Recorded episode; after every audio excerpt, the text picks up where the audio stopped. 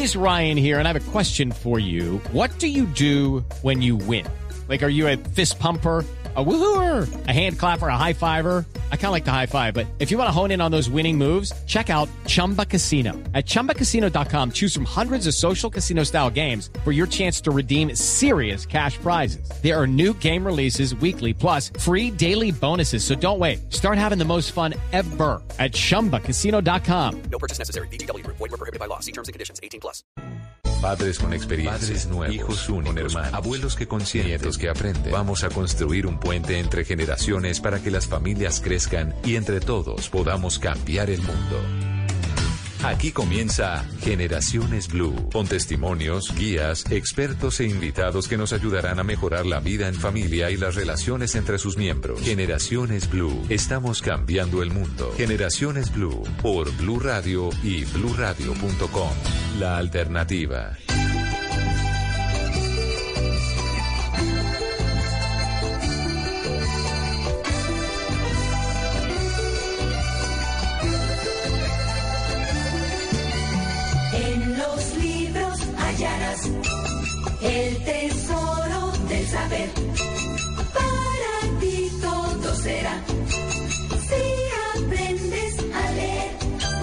Letras la clave secreta que a mundos nuevos te deja entrar.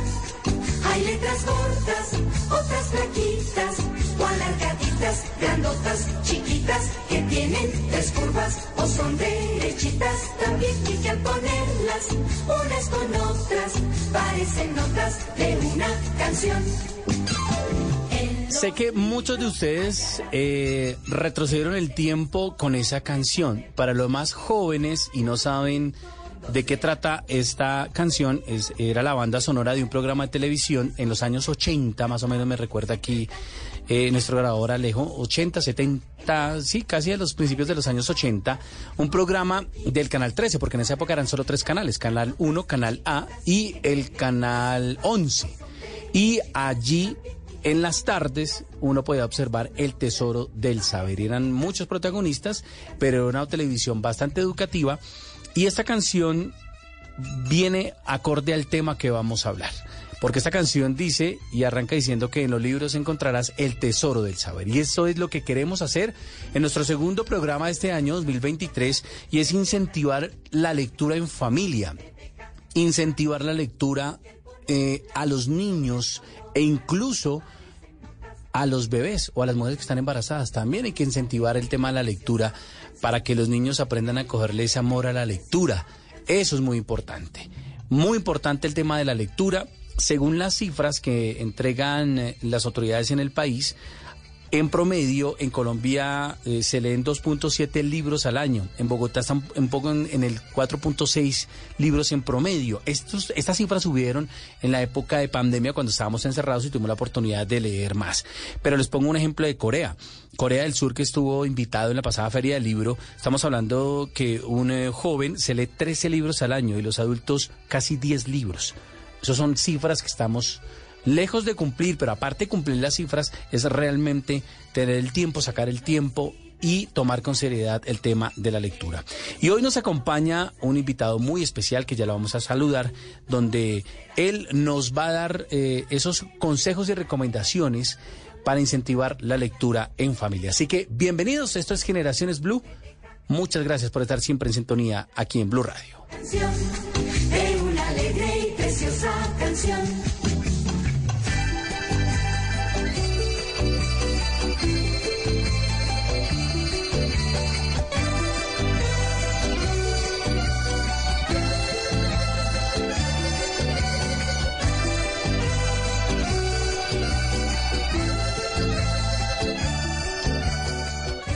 Estás escuchando Generaciones Blue.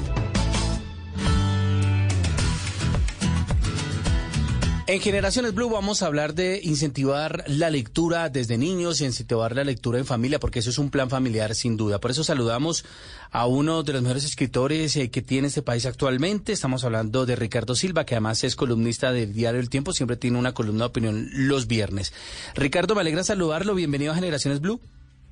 Muchas gracias, muy contento de, de estar hablando y, y de esta invitación. ¿Usted sí se acuerda de esa serie El Tesoro del Saber? Pues claro que sí, porque, porque yo ya era relativamente grande, es decir, yo creo que tendría como 8 o 10 años, entonces ahí ya empieza uno a acordarse de todo.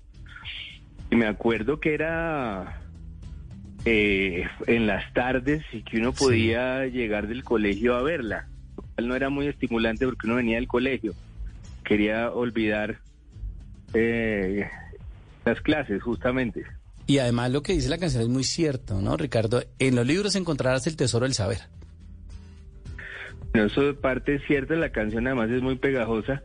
sí. Y, y sin duda, así uno en un primer momento, cuando es niño, no entienda del todo la frase, que hay en los libros pues un tesoro y en los libros eh, se encuentran una cantidad de cosas que pueden servirle a la vida. Eh, tarde o temprano uno se da cuenta de que en los libros hay una cantidad de cosas que no hay en otra parte. Muy cierto. Mire, y Ricardo Silva, para todos los oyentes, ha leído, ha escrito muchísimos libros. Eh, he tenido la oportunidad de leer muchísimos de Ricardo Silva. Eh, Autogol, por ejemplo, que habla sobre todo el tema de la muerte de Andrés Escobar. La historia oficial del amor, que es la historia de su familia, es un libro increíble que lo atrapa uno desde la primera página hasta la última. Y eh, Río Muerto, que habla sobre todo el tema del conflicto, realmente es espectacular las novelas y cómo escribe Ricardo Silva. Así que, primero que todo, Ricardo, felicitaciones por esa manera de escribir y por esa manera de atraparnos a los lectores. No, muchas gracias, me alegra mucho porque eh, eh, sin duda depende de los lectores, que, que se dé ese encuentro no es tan fácil ni tan usual, el encuentro entre alguien que escribe y alguien que lee, y pues es una gran suerte dar con lectores así de generosos. Sí, además eh, realmente me encanta como usted eh, lee y lo más importante es que estos libros los comparto porque me gusta compartir libros, me los han devuelto por fortuna. Eso es importante siempre cuando uno comparte, porque es que a veces ese es el lío, ¿no? Que uno, uno presta un libro y no lo devuelven, pero bueno, no importa. Pero comparto sus libros. Pasa mucho. Sí pasa mucho y después se le olvida a uno a quién se lo prestó. Sí. Y, entonces es imposible recuperar. Eso sí es importante, recuperar esos libros. Pero bueno, Ricardo, eh, hablemos del tema de la lectura. ¿Cómo incentivar la lectura en familia? ¿Cómo incentivar la lectura a nuestros niños, a nuestros hijos, a nuestros sobrinos, a nuestro círculo familiar? Pues a mí lo que me parece es que mm, mientras más uno le diga a los niños que leer es importante y, eh, que quien no lee está fallando, pues es más contraproducente. A mí me parece que, que la lectura tampoco se puede volver otro elemento para hacer sentir mal a quien no lo hace o inferior a quien no lo hace o eh, no puede ser otro elemento, por ejemplo, para, para subrayar las desigualdades de una sociedad. Eh, es decir, insistir en que quien no lee, pues eh, está en desventaja o, es ignorante o me parece que es contraproducente y de hecho pues discutible también. Es decir, hay gente que aprende de otros modos lo que otros aprenden o aprendemos leyendo.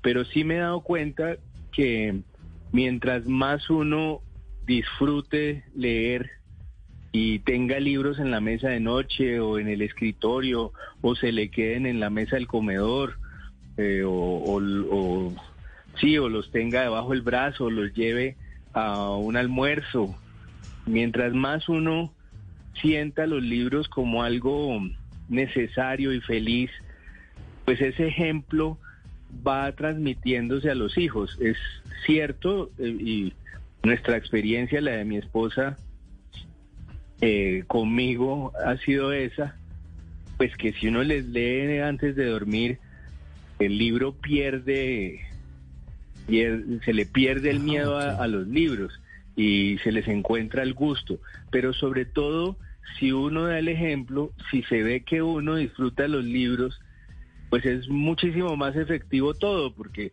pues hay papás que no leen nada y andan exigiéndoles a los hijos que lean y allí todo, todo empieza a fallar. Claro. Yo recuerdo en el colegio que, ¿sabe cómo me castigaban, Ricardo? Tenía una profesora, no voy a mencionar su nombre, me decía, eh, el castigo era leer libros. No, eso es increíble. En, en, yo cuando di clases vi que un colega, más un colega muy brillante, ponía de castigo a leer el Quijote. Entonces imagínese usted Hay que disfrutarlo. las consecuencias que debe traer eso. Yo luego vi que él cayó en cuenta de que eso era un error y lo y lo usó para enseñar que eso no se hacía, pues lo manejó bien, digamos, pero claro, el instinto de, de convertir la lectura en castigo eh, es, es parte de los errores. Por eso hay tanta gente que cree que leer es difícil o que leer es duro. Hay gente que le tem- les teme a las librerías increíblemente. Eh, uno- más gente de la que uno cree dice, yo para qué entro ahí si ahí me van a hacer sentir como un bruto. Eh, en fin, todo lo de la lectura se parece a pues, al país y, y no puede terminar usándose para hacer sentir mal a nadie, sino que como todo en el país hay que dar ejemplo, hay que disfrutarlo, encontrarle el valor eh, en, un- en una oferta tan, tan grande como la que tenemos de ficciones, es decir, eh, los servicios de cable tienen 300 canales, Sí. las plataformas cada vez son más, eh, más y más llenas de cosas. Eh, sigue habiendo televisión abierta, eh, hay fútbol todo el día. En medio de ese panorama, pues hay que redescubrir qué es lo que da, por ejemplo, una novela que no da una serie de televisión o que no da una película. Claro.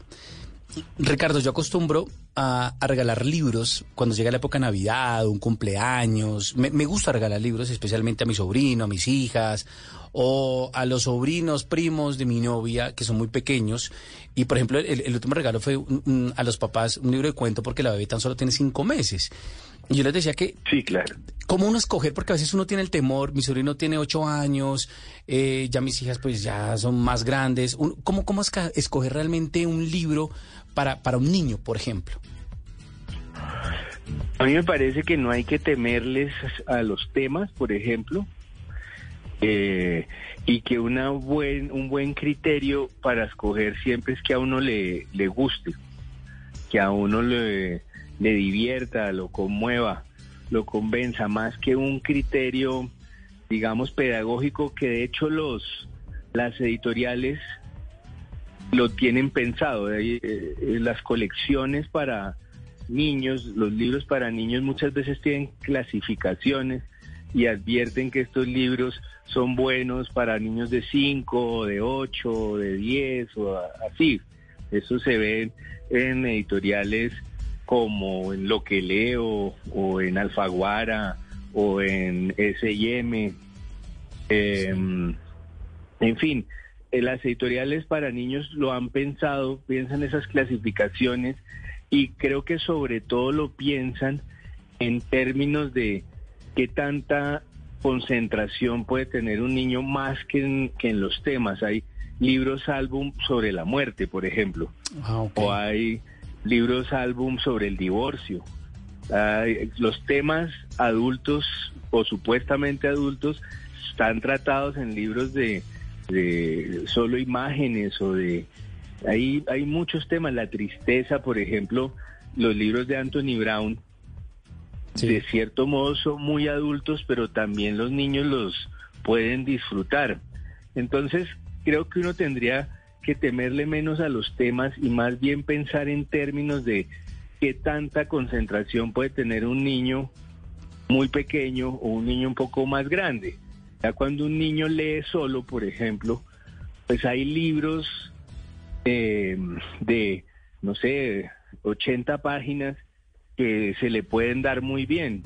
Un niño lee solo, solo por ahí desde los 7 o o un poco más a veces. Entonces, Claro. creo que es la capacidad, la competencia que tenga el niño según su edad lo que le va a uno sugiriendo los títulos. Por ejemplo, de 7, 8, 9 en adelante, los libros de Roald Dahl son perfectos. El autor de Matilda y eh, eh, La fábrica de chocolates, y, en fin, eso es un, un clásico y un autor muy brillante. Y, y antes está Anthony Brown y mm, Oliver Jeffries, por ejemplo. Hay una cantidad de, de clásicos de esa literatura que se imponen. Ah, En nuestra casa nos ha gustado siempre mucho una serie que, que está firmada por un anterior, un antiguo guionista de Plaza Sésamo, ahora que hablábamos del Sí. Tesoro del Saber, eh, que se llama Mo Williams. Uy, Y es una serie que se llama Elefante y Cerdita. Y eso es una maravilla de libros de 50 páginas que se leen en 5 minutos porque son sobre todo imágenes con frases. Y esa es una muy buena lectura para un niño que está empezando a leer, por ejemplo. Claro.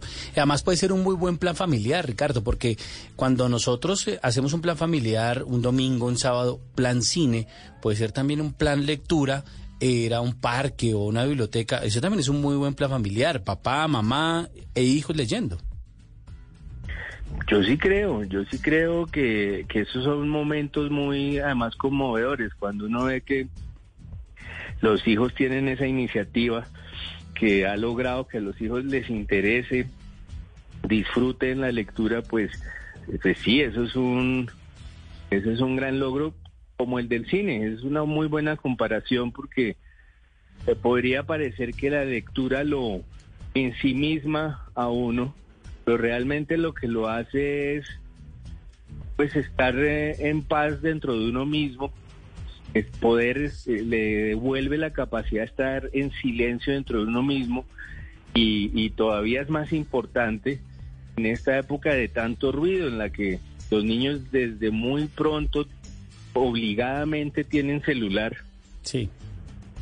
Luego tienen TikTok, luego tienen videitos de estos de YouTube y Reels y todas estas cosas que, que fomentan una concentración de máximo un minuto. Claro. Eh, devolverles la capacidad de leer, de quedarse un rato en silencio, de insistir en una historia que le toma a uno por lo menos una hora, pues es muy importante porque eh, lo que uno va aprendiendo mientras envejece es que es muy importante ser capaz de estar solo y, y de enfrentarse a uno mismo. Claro. Eso es, eso es un tema muy importante. Mm, Ricardo, estamos hablando con Ricardo Silva, escritor, columnista colombiano, hablando sobre incentivar la lectura en familia, incentivar la lectura en los niños. Eh, hace poco también terminé de leer el libro de Mario Mendoza, Leer, Resistir, Ricardo, y él decía algo que me llama la atención frente al tema de que usted habla de las redes sociales, que las redes de, sociales son un, es el, eh, muy atrás y es el cul- y es el culto al yoísmo, mientras que en los libros, cuando uno lee un libro se pone en los zapatos de los demás. Sí, cierto, yo le tengo mucha admiración a Mario, que entre otras fue profesor mío ¿Ah, de sí? la universidad. Ya estamos Sí. comparando ahí edades, más o menos. Sí, era un gran, realmente un gran profesor. Eh, y, y las cosas que dice y los discursos en los que se mete siempre me parecen útiles para, para todo el mundo. Y esto me parece que tiene razón. Por supuesto, las redes también tienen unos lados muy positivos, los lados solidarios.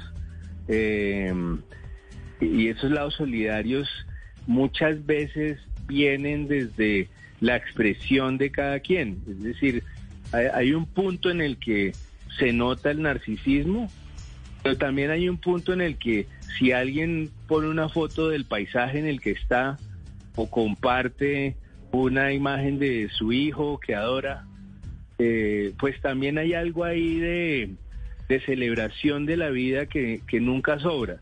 Pero por supuesto también está ese lado, esa megalomanía que se ve en unas redes más que en otras, de esa gente que todo el tiempo tiene que estar lanzando comunicados y, reclamando su lugar y, y insistiendo en su, propio, sobre su propia importancia, pues que es muy aburridor. Eso sí, eh, estoy diciendo realmente que las redes como todo lo humano pues pueden servir para la solidaridad, para la convivencia, para la celebración de la vida, o pueden servir para el pensamiento de manada, o para la violencia, o para el narcisismo, según uno se las tome.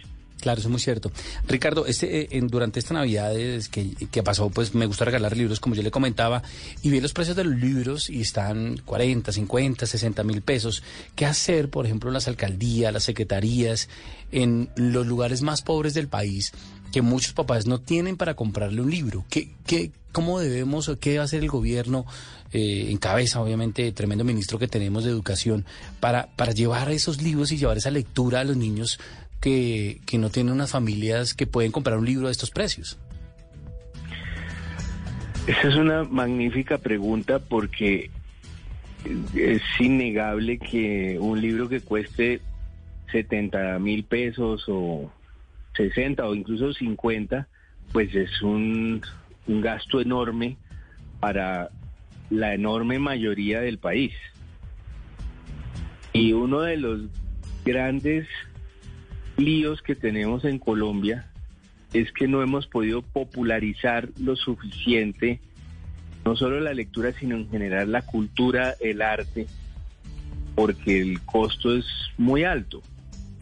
En el siglo XIX, pues el analfabetismo era enorme. Luego en el siglo XX eso se solucionó, pero ya el problema no era saber leer o no leer, eh, sino una educación que no preparaba para leer bien o también una, unos costos que hacían imposible convertirse eh, en un, por lo menos en un coleccionista de libros. Eh, los, los gobiernos que, que uno puede criticar por un montón de cosas, en general en términos de educación y de cultura, han sido más bien responsables porque han dejado eso en manos casi siempre de gestores alejados de, de, las primeras planas,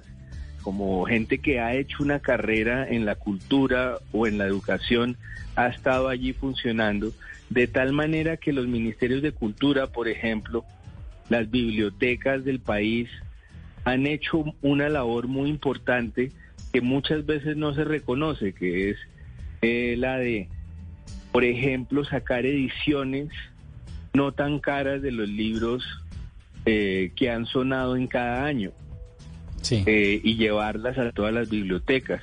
Las bibliotecas del país pues se han tratado de ampliar constantemente y mucha gente lee libros pues de todos los autores colombianos en las bibliotecas. Esa es una función del Estado que nunca se acaba. Eso toca seguirlo ampliando, toca seguir insistiendo, comprando los libros nuevos para que la gente los pueda pedir. Eh, el problema ya desde el punto de vista, por ejemplo, de las editoriales, que tienen que mantener una operación enorme, es, por ejemplo, que el papel está carísimo. Sí. Imprimir un libro cada vez es más caro. Eh, los costos se han elevado un montón, sabemos la situación del dólar, todo eso. Bueno, en fin, eh, ya eso en, términos de hacerlo más barato es, es difícil. Tocaría, por ejemplo, sacar eh, tirajes de 10 mil ejemplares de cada libro para poder bajar los costos y eso es absurdo porque estamos hablando como usted decía al principio, de una sociedad que lee en promedio dos libros, un poco más que eso al año, por persona. Entonces el panorama parece difícil, pero por supuesto no lo es. Hay que eh, todo se puede mejorar, todo se puede transformar. Las bibliotecas tienen que crecer, los programas de lectura se tienen que ampliar, existen. Eh, las alcaldías tienen esa vocación, la gente que llega a las secretarías de cultura usualmente son personas sensibles al tema que lo conocen y hay que reconocer para seguir en el lado esperanzador del asunto que eh, se, eh, esa cifra de lectura de Bogotá, cuatro libros y más, pues es realmente impresionante. Hace Sí. unos años incluso se llegó a hablar de cinco libros eh, en promedio. El promedio sí ha ido creciendo con el paso de los años. Como todas las transformaciones culturales es lento, pero creo que hay varias generaciones de gestores concentrados en el tema y que han logrado muchas cosas muy positivas. Creo que, ese es el camino y que es un buen camino que se que se ha seguido con rigor. Ricardo Silva, escritor colombiano, columnista, hoy en Generaciones Blue, hablando sobre incentivar la lectura, cómo hacerlo en familia, cómo hacerlo con los niños. Antes de despedirlo, eh, señor escritor, porque tengo que decirlo así, es un señor escritor, ¿en qué está trabajando? ¿Está trabajando por ahí una novela nueva? ¿Cómo está? Sí, he estado trabajando en, en una novela nueva que por ahora le, le llamo el libro del Sí. duelo. Uy, y mm, así como como Río Muerto terminaba en, en cómo una familia logra huir de la violencia, escapar de la violencia. durísimo ese libro. Eh, este libro del duelo examina lo que pasa a- al padre de un hijo asesinado. No, ¿Qué pasa con su cabeza el resto de su vida? duro. es algo que a mí me parece que no alcanzamos a retratar lo suficiente en los medios o pues incluso en las crónicas. ¿Qué pasa, le pasa a alguien eh, eh, al que le matan a un pariente? It's time for today's Lucky Land horoscope with Victoria Cash. Life's gotten mundane, so shake up the daily routine and be adventurous with a trip to Lucky Land. You know what they say. Your chance to win starts with a spin. So go to LuckyLandSlots.com to play over 100 social casino-style games for free for your chance to redeem some serious prizes. Get lucky today at LuckyLandSlots.com. Available to players in the U.S., excluding Washington and Michigan. No purchase necessary. VGW Group, void were prohibited by law. 18 plus terms and conditions apply. Cómo su corazón siempre está roto hasta su muerte y cómo su psicología, su mentalidad, su espíritu queda pues comprimido, queda hecho un puño pues desde ese momento hasta el final. Estaremos atentos a ese libro porque además eh, creo que todos los colombianos hemos pasado por eso. Entonces, estaremos atentos, Ricardo, y eh, déjeme decirle que le expreso mi mayor admiración. Gracias por escribir como escribe, gracias por enamorarnos de esa literatura, gracias por ser de esos escritores que cada día nos enamoran más de la lectura. Felicitaciones y estaremos atentos a cuando llegue ese, ese libro porque lo compraremos, pero de una, de manera inmediata, Ricardo. Y muchas gracias por esos consejos y esas recomendaciones. No, mil gracias por esta conversación que he disfrutado tanto y un abrazo enorme para el nuevo año. Aquí estamos en Generaciones Blue. Ricardo Silva, tremendo escritor. Le recomiendo muchos libros, especialmente Historia Oficial del Amor. Es increíble ese libro, Río Muerto, Autogol. Todos los libros de Ricardo Silva realmente son demasiado interesantes, muy recomendados. Y ahora Laura Ropero, pues salió a las calles mm, aquí en Bogotá a preguntarle a la gente sobre cuántos libros lee y qué está leyendo. Laura. Claro que sí, Leonardo. Le pregunté a varias personas de cuántos libros se lee al año y cuál libro está leyendo en estos momentos. Y esto fue lo que respondieron. Hace cinco años, uno de los propósitos del año nuevo fue leer un libro al mes. Así que desde esa época ese hábito se ha sostenido en aproximadamente 12 libros al, al año. Eventualmente a veces leo un poquito más, pero esa es como la, la frecuencia habitual. En este momento estoy leyendo un libro que se llama El invierno del mundo. Es el segundo libro de la trilogía del siglo de Kent Follett y es una novela de la Segunda Guerra Mundial, esta segunda entrega específicamente. Eh, el hábito de lectura ha cambiado mi vida 100%. Este es el ejercicio de la mente, definitivamente. Eh, me ha dado mayor capacidad de concentración, de entendimiento, eh, empatía, imaginación. Es un momento de equilibrio, eh, de tener en equilibrio la mente y el cuerpo y definitivamente la disciplina de tener este hábito de leer diariamente eh, se vuelve muy satisfactorio y muy enriquecedor para, para la mente. Bueno, eh, la verdad es que por, por temas laborales he disminuido mucho mi lectura, digamos, como pasatiempo, por así decirlo. Procuro leer dos libros al año, uno eh, semestral y pues siempre me ha gustado mucho el- los libros de misterio y de terror. En estos momentos estoy leyendo It de Stephen King. Aproximadamente leo cuatro libros al año y en estos momentos estoy leyendo A la orilla de la luz, que es de Simón Vargas. Estás escuchando Generaciones Blue. Es la venta de un día en Macy's con ofertas del día increíbles para empezar bien el año nuevo, como 59.99 en Cachemira, 40% menos en botas y carteras de diseñador que le encantarán. Y mejora tu dormitorio con juegos de edredón 55% a 65% menos. Además, recibe entrega en la acera sin contacto o recógelo en la tienda mañana en Macy's. Más detalles en macy's.com barra pickup. Ahorro sobre precios en oferta y liquidación. Aplican excepciones. Continuamos con Generaciones Blue.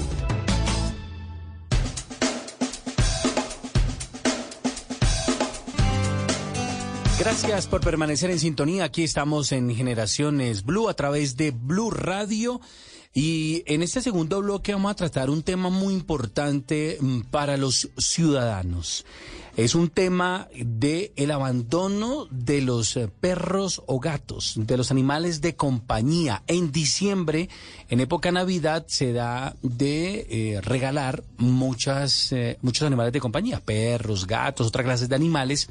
Y luego, entre el mes de enero, febrero, incluso marzo, empiezan a verse los animales abandonados porque muchas personas no saben de lo que se trata de cuidar un animal de compañía. Escuchen estas cifras. En Bogotá se estima que hay 66 mil 500 perros que deambulan por las calles, es decir, que hay 165 animalitos abandonados por kilómetro cuadrado. Son unas cifras del año 2022 que nos hacen una lectura y una reflexión de cómo tener cuidado con nuestros animales, de tener la responsabilidad y ser conscientes cuando tratamos de tener un animal de compañía o lo regalamos. Esta es nuestro análisis y nuestra historia para ese segundo bloque aquí en Generaciones Blue.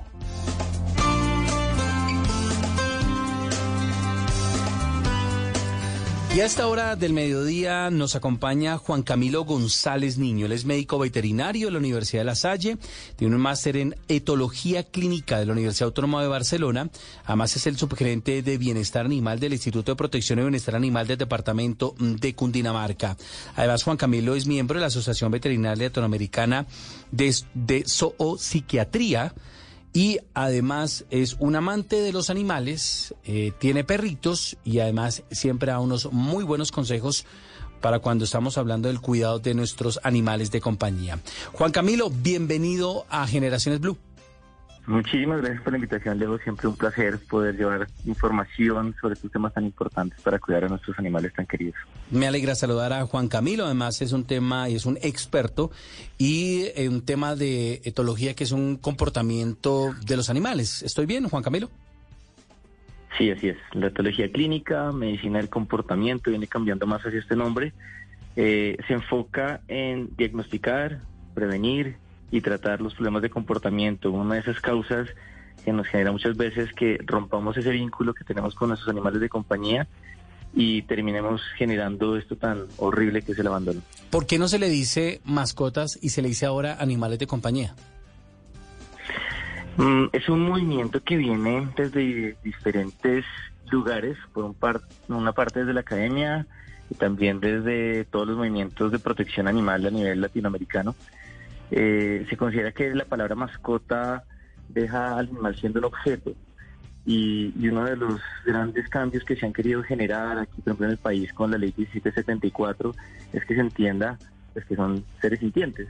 Entonces, buscando un poco llevar todo el mensaje de la sintiencia, de que son animales que, que como cualquiera de nosotros puede estar feliz o puede estar triste, comenzamos a hablar de que son un, un animal más, que es un animal que, que tiene como función, digámoslo así, el acompañarnos, el, estar al lado nuestro. De hecho, como nombrabas ahorita, aquí tengo a Coco al lado mío, uno de mis perros, Sí. que, que realmente todos los días nos llenan de compañía y esto es un- muy importante para la estabilidad emocional, ¿no?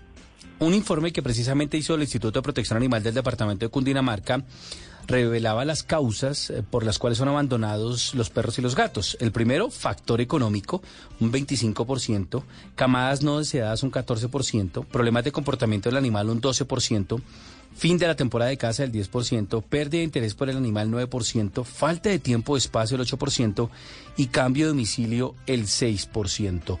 Por primera vez en los últimos años los factores económicos pasan a ser el primer motivo de abandono. Desarrollemos este tema, eh, Juan Camilo, porque realmente sí preocupa y lo observamos en las vías del departamento de Cundinamarca y en otras vías del país, el abandono precisamente de los animales, muchos de ellos que son mm, de raza, de camadas, que cuestan realmente un dinero muy importante y los abandonan porque no saben cómo tener un perrito, cómo tener un gato. Frente a ese tema, cuando yo analizo, ¿qué, qué debo analizar yo, Juan Camilo? Cuando yo digo, es que quiero comprar un perrito, pero lo más importante acá es adopción, eso es lo más bonito, adopción. Pero ¿qué, factores tengo que para regalar un perro o para que ahora un perro haga parte de mi familia? Sí, mira, el, realmente hay algunos puntos claves cuando uno va a recibir un animal en su casa. Eh, primero, debemos, debe ser una decisión familiar. Debemos estar todos de acuerdo. Papá, mamá, hijos, tíos, abuelas, abuelos, deben tener claro el compromiso que significa el tener otro miembro más de la familia que va a depender completamente de nosotros. Tanto los perros como los gatos van a depender de que nosotros los tengamos vacunados, de que los llevemos al médico veterinario, de que le compremos su alimento, de que los saquemos a pasear en el caso de los perros, de que limpiemos la bandeja en el caso de los gatos. Entonces, el que sea una decisión consensuada se vuelve muy importante. Después tenemos que tener en cuenta el espacio. Hay animales que requieren un espacio mucho mayor, que a veces es muy difícil tenerlos dentro de un apartamento. Entonces, eh, de ahí mirar si dentro de este lugar también tenemos autorización para tenerlos, que esto eh, muchas veces cuando vivimos en arriendo eh, necesitamos que tener algún tipo de permiso, o por lo menos que la persona, el arrendatario tenga conocimiento del tema para que no genere un conflicto después dentro de la convivencia o dentro, del, dentro de ese acto legal que hay con ellos, que es el, el- el vivir en arriendo. Esos dos puntos son fundamentales. Yo generalmente le pido a las familias que una vez tengan ya la decisión tomada, comiencen a, a distribuir las responsabilidades. Como decía ahorita, eh, pues los animales tienen ciertas rutinas, entonces hay que darles comida cada cierto tiempo, hay que sacarlos a caminar cada cierto tiempo, hay que educarlos, que es algo fundamental.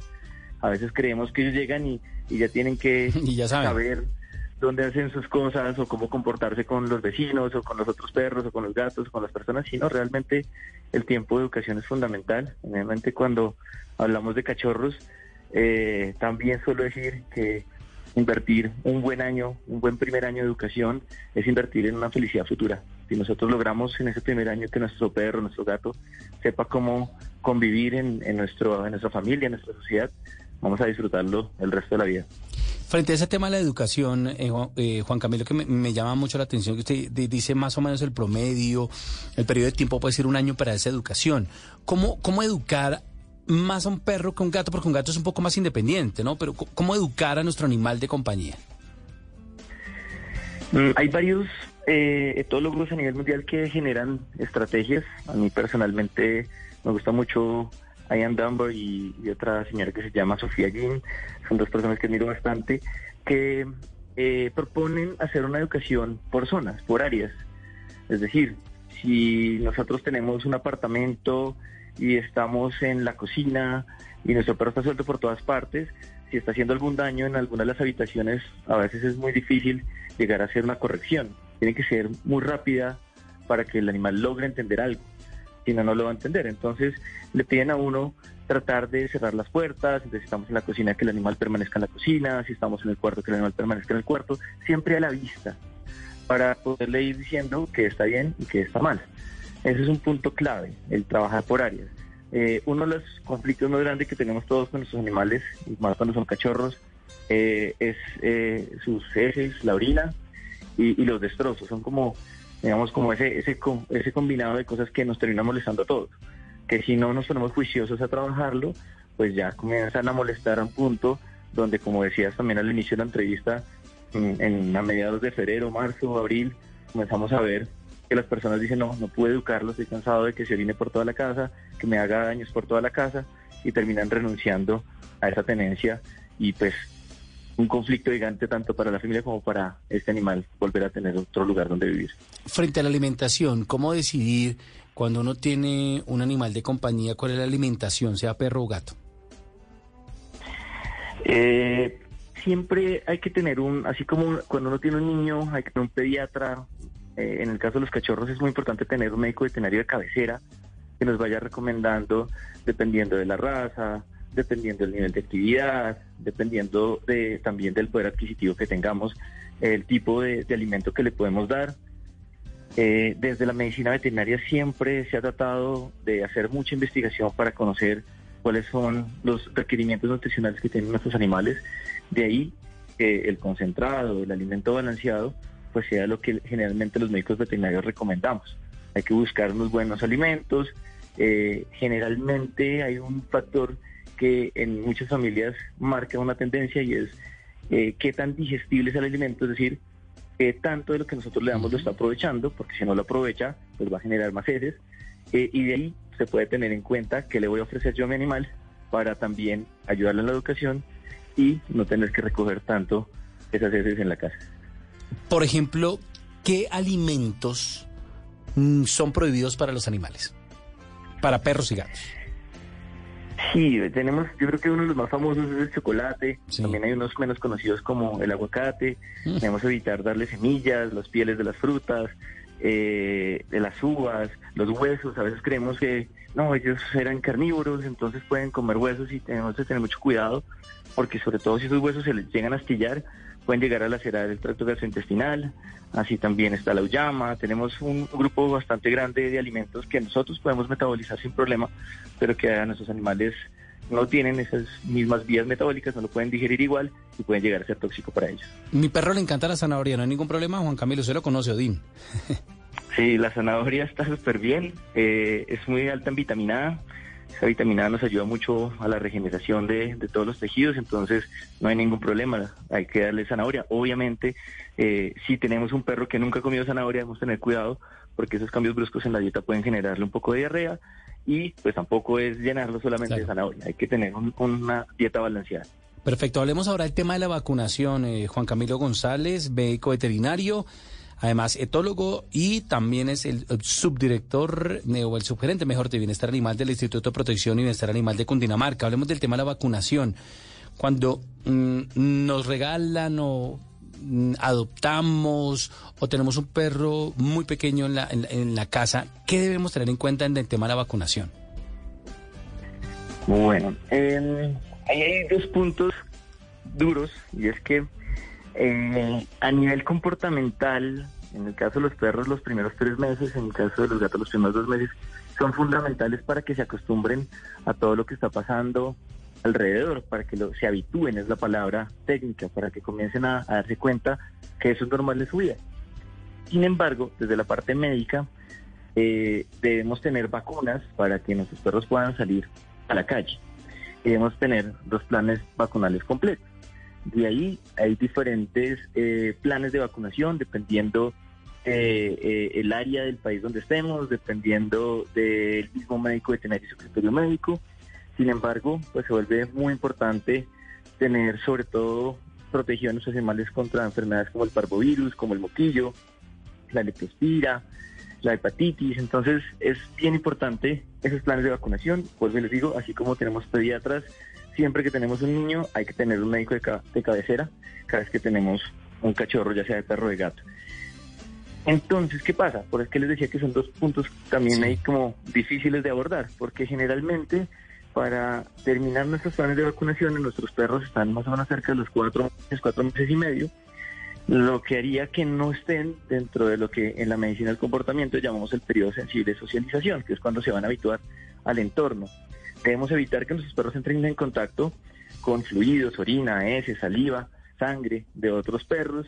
Por lo tanto, siempre hablamos que no es bueno sacarlos a los parques, que debemos evitar que se encuentre con otros perritos cuando los sacamos a la calle. Pero como estrategias, van apareciendo algo que a nivel mundial estamos llamando clases de cachorros, donde podemos ir a ciertos lugares que se han desinfectado, eh, que asisten solamente cachorros para que comiencen a interactuar entre ellos, para que aprendan a controlar la fuerza de la mordida, para que aprendan a, jugar en general, que no sean bruscos, que no sean tan torpes, eh, que socialicen, que, que vean que el mundo está lleno de expectativas, de, de buenas cosas, que tengan buenas expectativas con lo que está ocurriendo en el entorno. Las clases de cachorros son bastante buenas.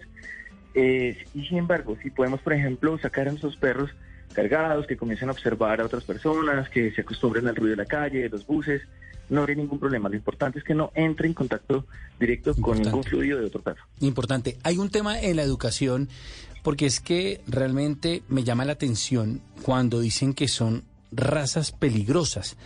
¿Los perros son peligrosos o más bien los dueños? Eh, bueno, este término de, de razas peligrosas o perros potencialmente peligrosos arrancó en 1991 con una ley en el Reino Unido. Esta ley se fue generalizando a todo el planeta. Aquí en, en- en el país, en el 2002, quedó establecida. Y ah, hace poco, eh, con la ley 1801, con el código que tradicionalmente llamamos código policía, eh, tuvo un cambio y con la ley 2054 del 2020 cambiamos esa, ese término de perros potencialmente peligrosos a razas de manejo especial. Y va más orientado a eso, a que no hay ninguna raza que sea peligrosa, no hay ninguna raza que por haber nacido ya va a hacerle daño a las personas, pero hay razas que son más fuertes que otras. Hay razas que tienen mucho más eh, musculatura, que tienen mucho más poder óseo, que si no tienen una buena educación, pues pueden llegar a ser muy bruscos y entre los bruscos pueden generar daño, o que si no están bien socializados, que no saben cómo interactuar, que le tienen miedo a muchas cosas, es muy fácil que desarrollen agresividad. Y así como tenemos perros muy pequeñitos que pueden llegar a ser agresivos, así podemos tener perros muy grandotes que pueden llegar a ser agresivos y viceversa. Claro, yo tener perros chiquitos y perros grandotes, muy buena gente, muy queridos con todo el mundo, que es lo ideal. me he encontrado muchos pitbull y algunos son, realmente son amorosos, cariñosos y se nota que viene de una buena educación. Claro, es eso, eso es lo importante. Por eso a veces terminamos echando la culpa a las personas. Y, y, y muchas veces es por desconocimiento, ¿no? Hay que saber educarlos, hay que saber que tienen, necesitan un manejo diferente, eh, los perros que son más grandes. En, en- si uno mira, eh, revisando un poco la literatura, se encuentra que los perros por más de, de más de 20 kilos, sin importar la raza, pues cuando muerden pueden llegar a generar más daño, que necesita atención médica. Entonces, para todos los que vamos a tener perros que en su etapa adulta pesen más de 20 kilos, pues es muy importante tener muy buen control. Eh, de ahí eh, se deriva el adiestramiento, la socialización, el tener la asesoría de un etólogo o un médico veterinario del comportamiento y de allí pues saber manejar a nuestros animales. Muchas Claro. veces no lo hacemos con culpa, ¿no? Pues a veces Ujú. decimos, no, yo tengo una casa gigante con patio, me compro un perro grande y si nunca le enseño a interactuar y él no ve muchas personas, pues seguramente cuando ve a una persona nueva puede sentir miedo y puede reaccionar agresivo. Claro. O sea que alejado el tema de la educación de los cachorros, también que pegarles con periódico, que con la escoba, que una palma, nada. O sea, absolutamente ningún acto violento con nuestros animales para la educación, Juan Camilo. Sí, la- la- realmente lo que la educación en positivo viene creciendo eh, no solamente en los humanos, sino también en, en el resto de, de las especies, en perros, en gatos, en caballos, a través de la doma racional cada vez encontramos más, más alternativas de educación. Eh, se ha venido comprobando cómo el exceso de castigos eh, hace que ese individuo que, que recibió mucho castigo, eh, cuando tenga un conflicto emocional, a la hora de resolver ese conflicto emocional, tome decisiones donde muchas veces la confrontación física es lo poco que conocen, de la forma en que lo han educado, y entonces se vuelve su alternativa para, para lidiar con el problema. Difícil. Eh, la educación en positivo no implica tampoco que no podamos corregir a nuestros animales, ¿sí? pero hay algo muy importante, las correcciones tienen que ser en el momento preciso y con la intención de hacer algo o, con, o cuando está iniciando ese algo que, que está haciendo mal.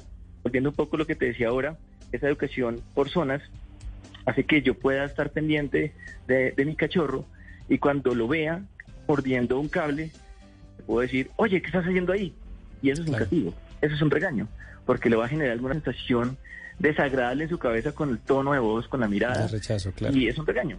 Pero eso me permite a mí redireccionarlo y decirle, venga, yo le puedo mostrar un juguete que tenga una textura parecida al cable, eh, con el que sí puede jugar y con el cable no.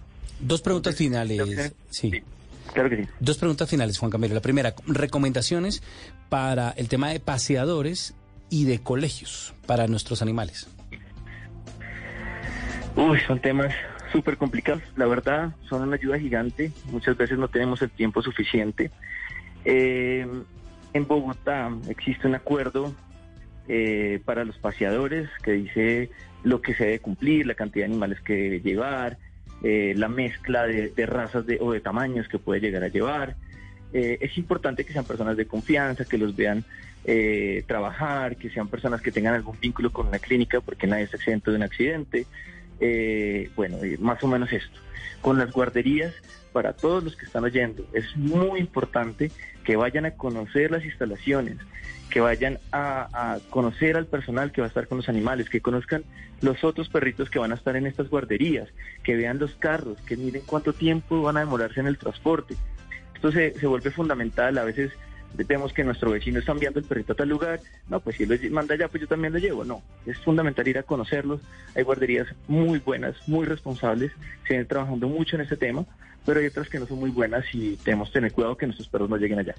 Perfecto, pues eh, Juan Camilo González eh, es médico veterinario, además etólogo y hace parte del Instituto de Protección Animal del Departamento de Cundinamarca. Muchísimas gracias, Juan Camilo, me alegra saludarlo y gracias por esas recomendaciones. Así que ustedes, oyentes, si tienen un perrito, tienen un gato, no los abandonen, no los abandonen. Y si lo va a regalar, es mejor adoptar un perro que comprarlo. Muchas gracias, Juan Camilo, un abrazo. Gracias por la invitación, siempre atento a hablar de estos temas tan importantes. Un abrazo. It is Ryan here, and I have a question for you. What do you do when you win? Like, are you a fist pumper? A woohooer, a hand clapper, a high fiver. I kind of like the high five, but if you want to hone in on those winning moves, check out Chumba Casino. At chumbacasino.com, choose from hundreds of social casino style games for your chance to redeem serious cash prizes. There are new game releases weekly, plus free daily bonuses. So don't wait. Start having the most fun ever at chumbacasino.com. No purchase necessary. Group. Void were prohibited by law. See terms and conditions. 18 plus.